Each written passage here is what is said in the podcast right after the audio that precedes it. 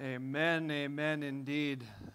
Amazing to declare those things together. What an amazing invitation. Let's pray together as we turn to God's Word this morning. Father God, as we sing about the waters of baptism, God, what an amazing symbol and gift you have given us. And God, I think back to my own baptism and just the experience that it was to submit my life in that way, to stand before your people, your church, and just declare, Father God, my life is yours forever. I die to myself, and I am raised again to new life by the power of your Spirit and the blood of your Son. Father, we thank you, and so many of us here have those own memories of our own experience of walking through the waters of baptism, and God, we just thank you that you are so faithful. We thank you that you are good, and as we declare these things together, God, we are reminded of the life that you invite us into. Father God, as we turn to your word now this morning, we pray that you would speak, that we would understand this life a little bit more deeply, God, that you would reveal yourself a little bit more clearly to us, that we can see and know and worship and follow. We thank you and we praise you in Jesus' name. Amen. Amen. Well, this morning, prepare yourselves. It's going to be a fun one. Turn with me to Ezekiel chapter 1, and we're going to read just kind of some pieces of this, but you're going to want to come back to this one after church is done here, and you're not going to just sit there and read it the whole time. Well, I mean, you're reading God's Word. It's probably better than whatever I'm going to say anyways, but you're going to want to come back to this chapter. If you're not super familiar with Ezekiel chapter 1, it is one of the most bonkers chapters in the whole Bible. It is exciting and weird and challenging and encouraging and bizarre and terrifying and all kinds of things. But we're going to see what God's going to be leading us into here this morning. Ezekiel chapter 1 says this. I'm going to be reading just some portions of it here, and so kind of we'll be skipping around a little bit, but you can kind of follow along as we go. We'll have it on the screen for you as well if you need. It says this, in my 30th year, in the 4th month of the 5th day, while I was among the exiles by the Kebar River, the heavens were opened, and I saw visions of God. On the 5th of the month, it was the 5th year of the exile of King Jehoiachin. The word of the Lord came to Ezekiel the priest, the son of Buzi, by the Kebar River in the land of the Babylonians. There the hand of the Lord was on him. He says, I looked, and I saw a windstorm coming out of the north, an immense cloud with flashing lightning and surrounded by brilliant light. The center of the fire looked like glowing metal, and in the fire was what looked like four living creatures. In appearance, their form was human, but each of them had four faces and four wings. Their legs were straight, their feet were like those of a calf, and gleamed like burnished bronze. Under their wings, on their four sides, they had human hands, and all four of them had faces and wings, and the wings of one touched the wings of another. Each one went straight ahead, they did not turn as they moved. Verse 15, as I looked at the living creatures, I saw a wheel on the ground beside each creature with its four faces. This was the appearance and structure of the wheels. They had sparkled like topaz, and all four looked alike. Each appeared to be made like a wheel intersecting a wheel. As it moved, they would go in any one of the four directions the creatures faced. The wheels did not change direction as the creatures went. Their rims were high and awesome, and all four rims were full of eyes all around. Verse 22, spread out above the heads of the living creatures was what looked like something like a vault, sparkling like crystal and awesome. Under the vault, their wings were stretched out toward one another. Each had two wings covering its body. When the creatures moved, I heard the sound of their wings, like the roar of rushing waters, like the voice of the Almighty, like the tumult of an army. When they stood still, they lowered their wings. Then there came a voice from above the vault over their heads as they stood with lowered wings. Above the vault over their heads was what looked like a throne of lapis lazuli, and high above on the throne was a figure like that of a man. I saw that from what appeared to be his waist up, he looked like glowing metal, as if full of fire. And that from there down he looked like fire, and brilliant light surrounded him, like the appearance of a rainbow in the clouds on a rainy day. So was the radiance around him. This was the appearance of the likeness of the glory of the Lord. When I saw it, I fell face down, and I heard the voice of one speaking. What did he see? This was the appearance of the likeness of the glory of the Lord. This is what he saw. What God revealed to Ezekiel about himself. What does it mean to experience the presence of God? What does it look like?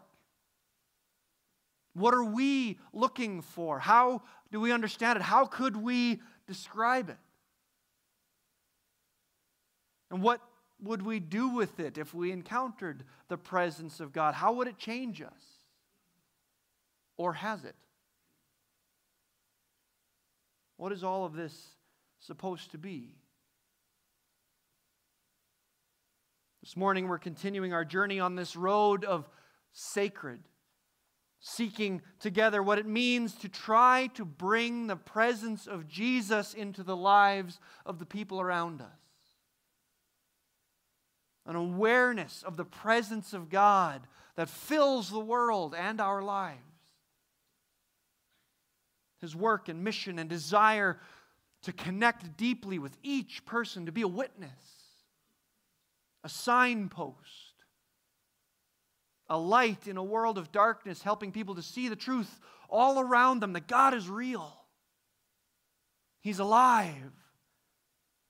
He has created everything for His glory, and He's made us in His image. And He's inviting us to know Him, to find life in Him, and to share that life. It's a powerful calling. And it's exciting to think about, to dream about. How is God going to do that? What is He going to put in front of us, in front of you? What kind of opportunities or chances or relationships is He going to provide where you can live that out? Experience that. Are we looking? Are we paying attention? Do we hunger for these things? What does it mean to be a sacred presence, a spiritual presence in the world? And we started with the fruit of the Spirit, trying to put some meat on these bones, trying to understand what God is inviting us to understand here, the things that He's inviting us to be, what His Spirit is building in us. And it was an amazing journey in the fall, exploring each one, seeing the beauty and the depth in each fruit that God describes to us. And then through the Advent season, we looked at Jesus Himself, who and what He is, these names and titles that He carries, the source of all of this and the reason that we are here. And now as we enter this new year, we're going to go further, exploring this sacred presence, looking at the power of the presence of God. We wanted to start with some practical tools to dig in, to help ground us on this journey that God is taking us on, and then looking at the person of Jesus, His life and role and ministry and authority. But here, over these next weeks leading us into the Easter season, where we will see the power of the presence of God made real most deeply. We're going to be looking at the reality of the power of the presence of God as we explore and unpack the stories of the way that God has revealed Himself through the ages. We want to taste and see the goodness of the glory of God revealed in Scripture, the powerful and profound ways He has revealed Himself through time, that we can be challenged and inspired, that we can be encouraged and sharpened to be able to better see and understand how God's powerful presence is at work in and through and all around us right here, right now. today. Last year, we spent some time exploring the faithfulness and consistency of God, that He is the same yesterday, today, and forever. And here, we're going to be reminded of that truth. That the God who has done these great things is still doing great things and will continue to do great things, building His kingdom, transforming lives, bringing hope and life and freedom, justice, and mercy, and love to a broken and hurting world filled with broken and hurting people. The power of the presence of God changing the world. So we're going to be looking at all kinds of different stories, different ways that God has revealed Himself. It's exciting. Anybody want some notes? We're looking at these different stories and different ways that God has revealed Himself, different kinds of people that He has spoken to, even different nations and rulers and peoples. And last week, we started with the journey of Moses, setting up the foundation of our desire in this journey, where Moses talks with God and declares their need for God's presence. Exodus 33, the Lord replied, "My presence will go with you, and I will give you rest." And Moses said to him, "If your presence does not go with us, do not send us up from here. How will anyone know that you are pleased with me and with your people unless you go with us? What else will distinguish me and your people from all the other people on the face of the earth?" It's God's presence.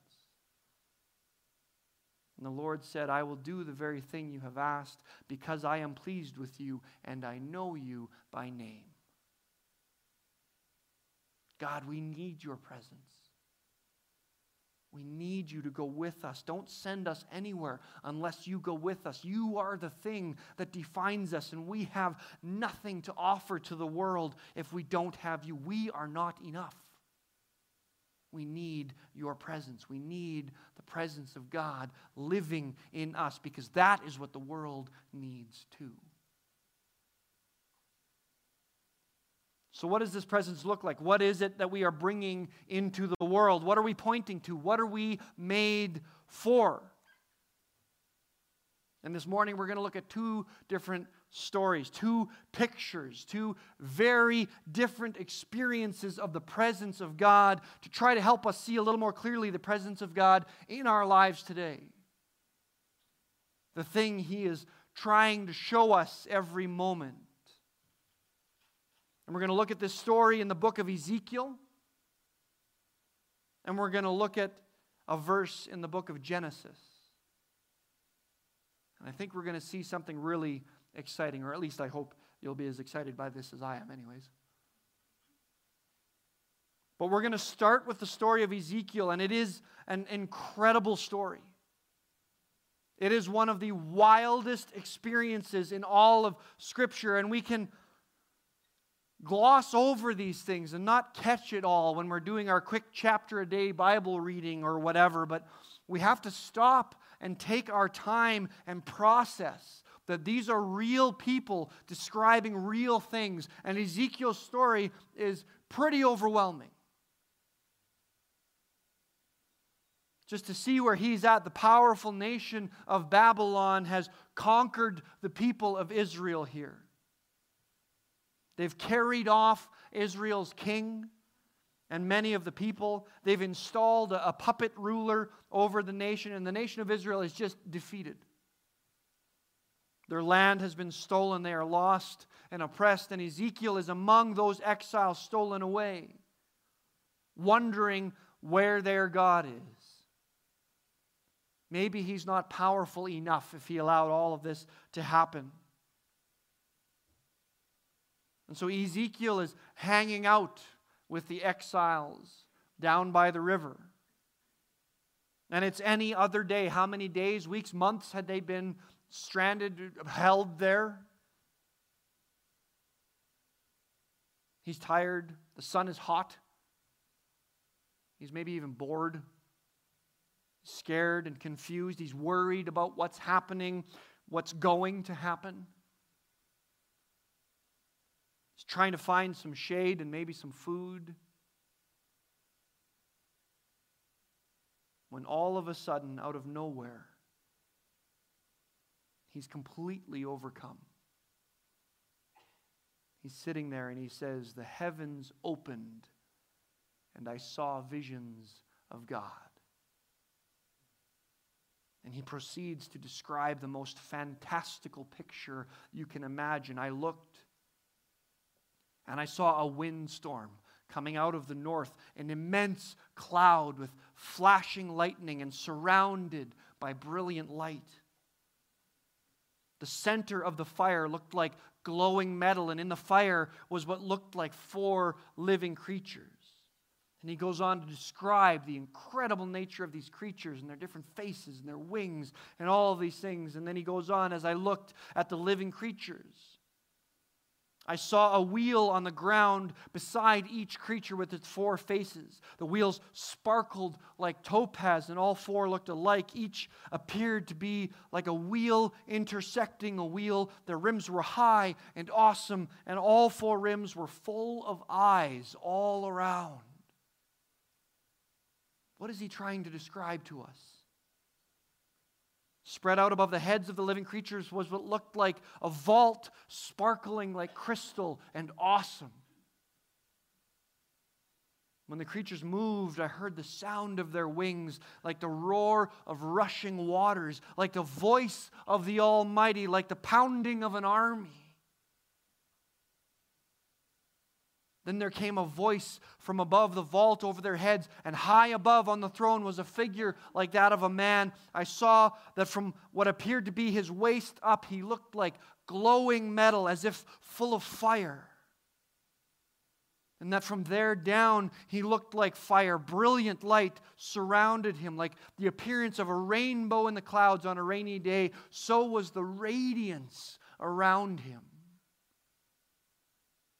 This was the appearance of the likeness of the glory of the Lord." This was the experience of Ezekiel there, sitting beside the river among all these people.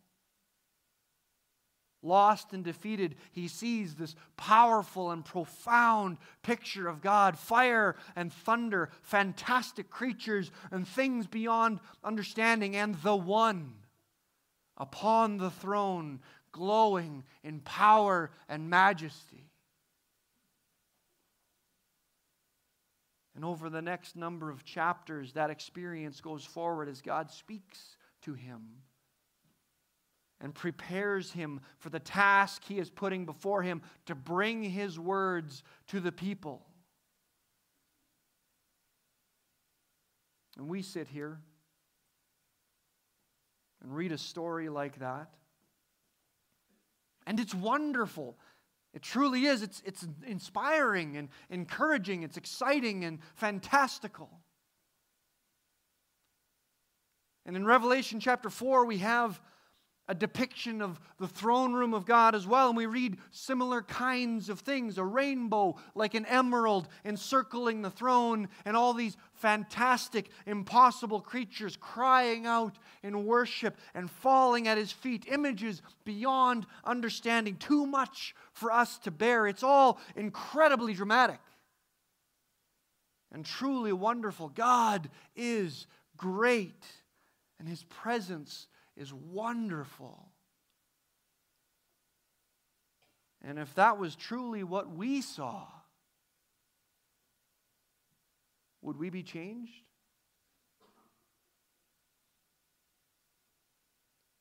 But is that what we're made for? Is that what we're supposed to know? When we're talking about experiencing the power of the presence of God, is that what it is? What it's all about? Because in the beginning, that's not what we knew. In the beginning, we knew God in a way nothing else in all creation did. God created Adam and Eve.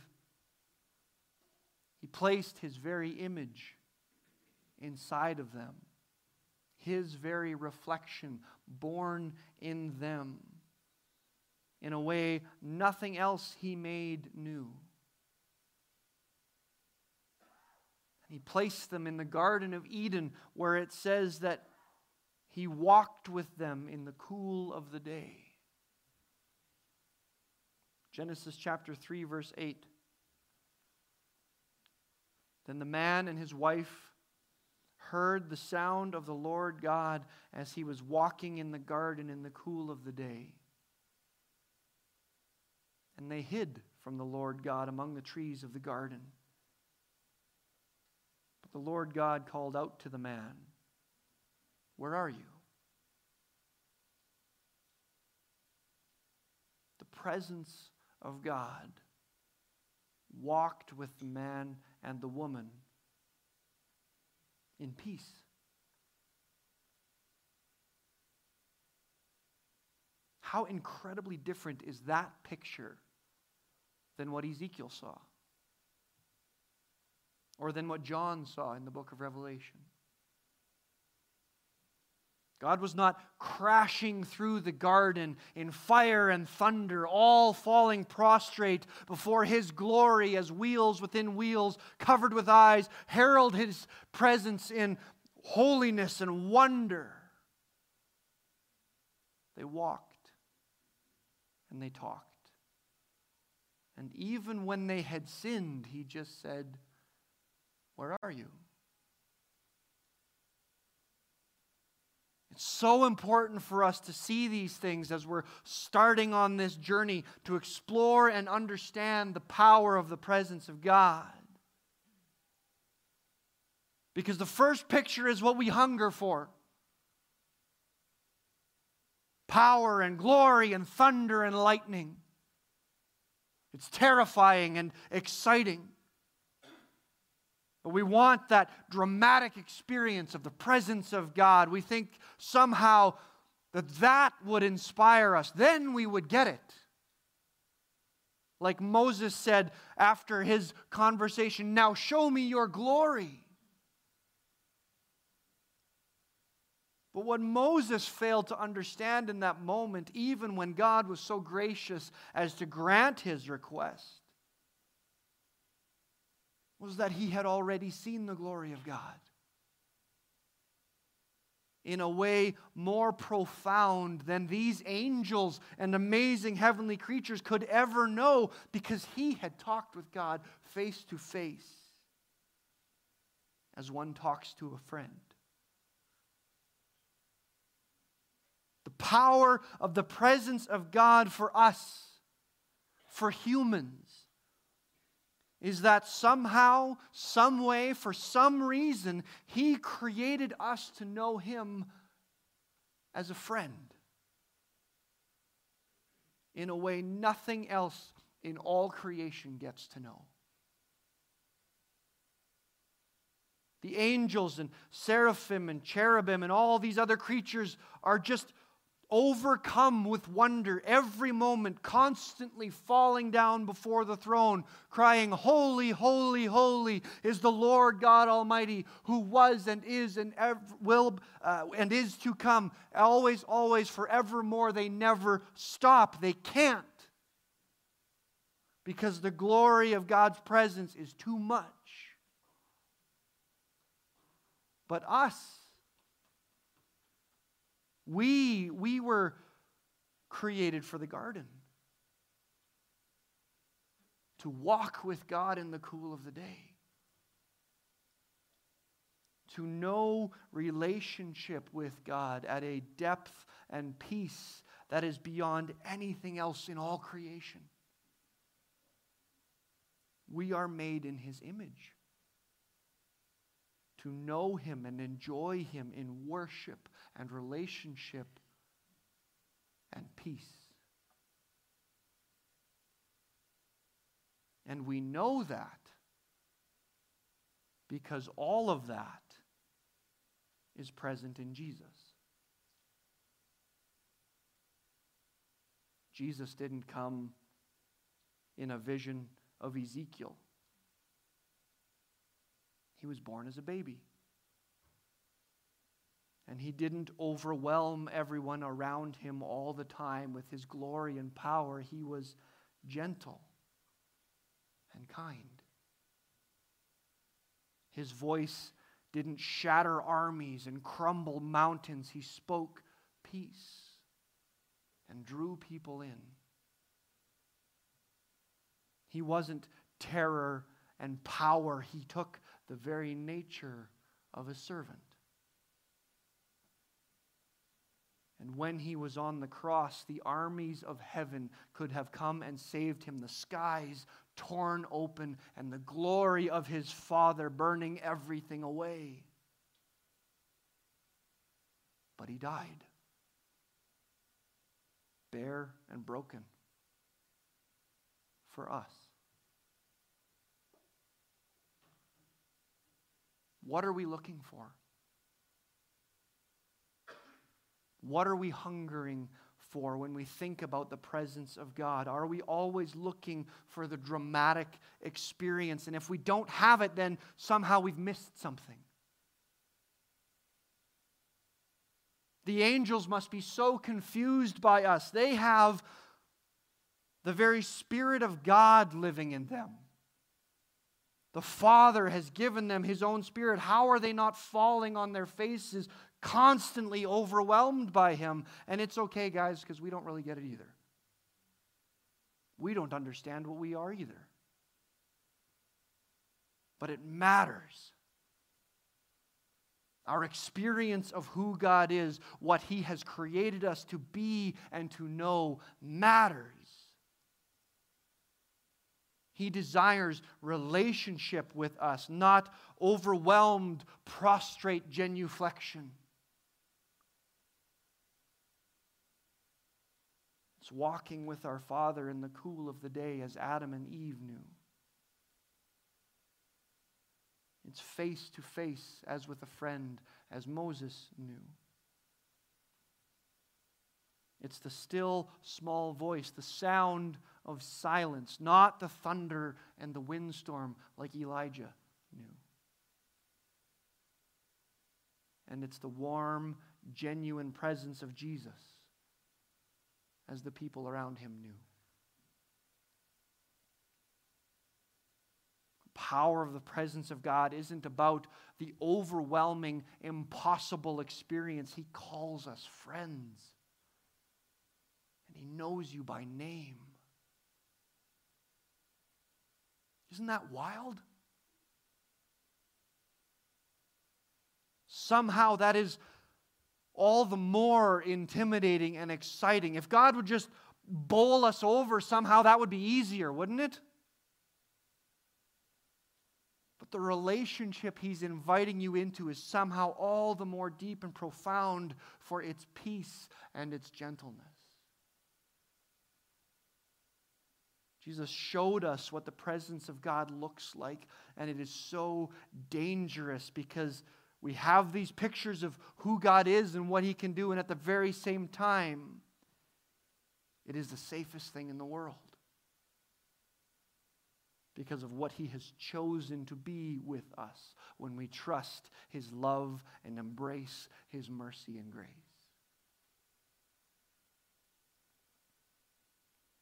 God is inviting you into His presence, into your tent of meeting with Him, to share His presence with you, to know Him, to experience Him. He has given you His Word and His Spirit, and surrounded you with His body, that together we can know Him and be with Him and share Him, to find peace and healing and wholeness and fullness, forgiveness and grace and abundant life. And then He's inviting you to take that experience, that presence, and share it with others, that they can see and know Him too. Not so that we can go and bowl people over with His awesome power and majesty, but they can find peace with their Father too. Through us, with us, through His presence in us. It's not so we can go and perform miracles and break the fabric of reality and the glory and power of the creator of the universe. It's so that they can know him as a friend, as we do. Forgiven and set free to bear his image as he created them to do too. This is what Jesus is doing in us. We're going to be looking at lots of different stories. Some of them are very dramatic.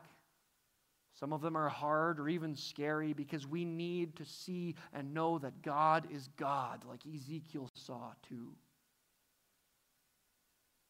But we can never lose sight of what he has created us to know, to experience with him, that he has called us friends and he desires to talk to you, to sit with you, to hear your hurts and fears and dreams, and to share his spirit with you. And slowly but surely your wants and dreams and hurts will be transformed by him into his glory, living in you. Are we hungering for experience or hungering for relationship? Do we need thunder, or do you desire to talk with God face to face as one talks with a friend? If we get lost and distracted looking for these dramatic experiences, we are going to miss what God has created for us and what he has created us for. And you don't want to miss it, because it's amazing. It's everything. Are you longing for the presence of God? Because he's here. Let's pray together. Father God, we thank you for your word. And we thank you for these incredible stories. We thank you for the power of your spirit, and that your people have chosen to record these things for us, that we can see and know how you have moved. We thank you and we praise you, God. We recognize that you are this image in Ezekiel, power and thunder. You are eternal. You are all-powerful. You are all-present. You are all-knowing. There is nothing besides you, and God, we submit to you. We say that you are God in every way we can possibly understand. But Father, you have created us in your image to reflect who you are, to enjoy relationship with you. And God, we worship you, and we desire to be with you as you have made a way. We desire to step into what you are inviting us into, what you have created us for. This depth of relationship and peace and friendship. Father, we are not worthy. We haven't earned it, but God, you have declared it, and we trust that you are good. You have said that it is so, and we want to step into these things with boldness and confidence by the power of your Spirit. Show us your presence, God. Teach us your ways. Give us your words, that we can take that presence into the lives of the people around us, that they too can experience you as friend. God, you are good. Your love is everlasting. Your grace is abundant, and we trust you. We worship you. In Jesus' name, amen.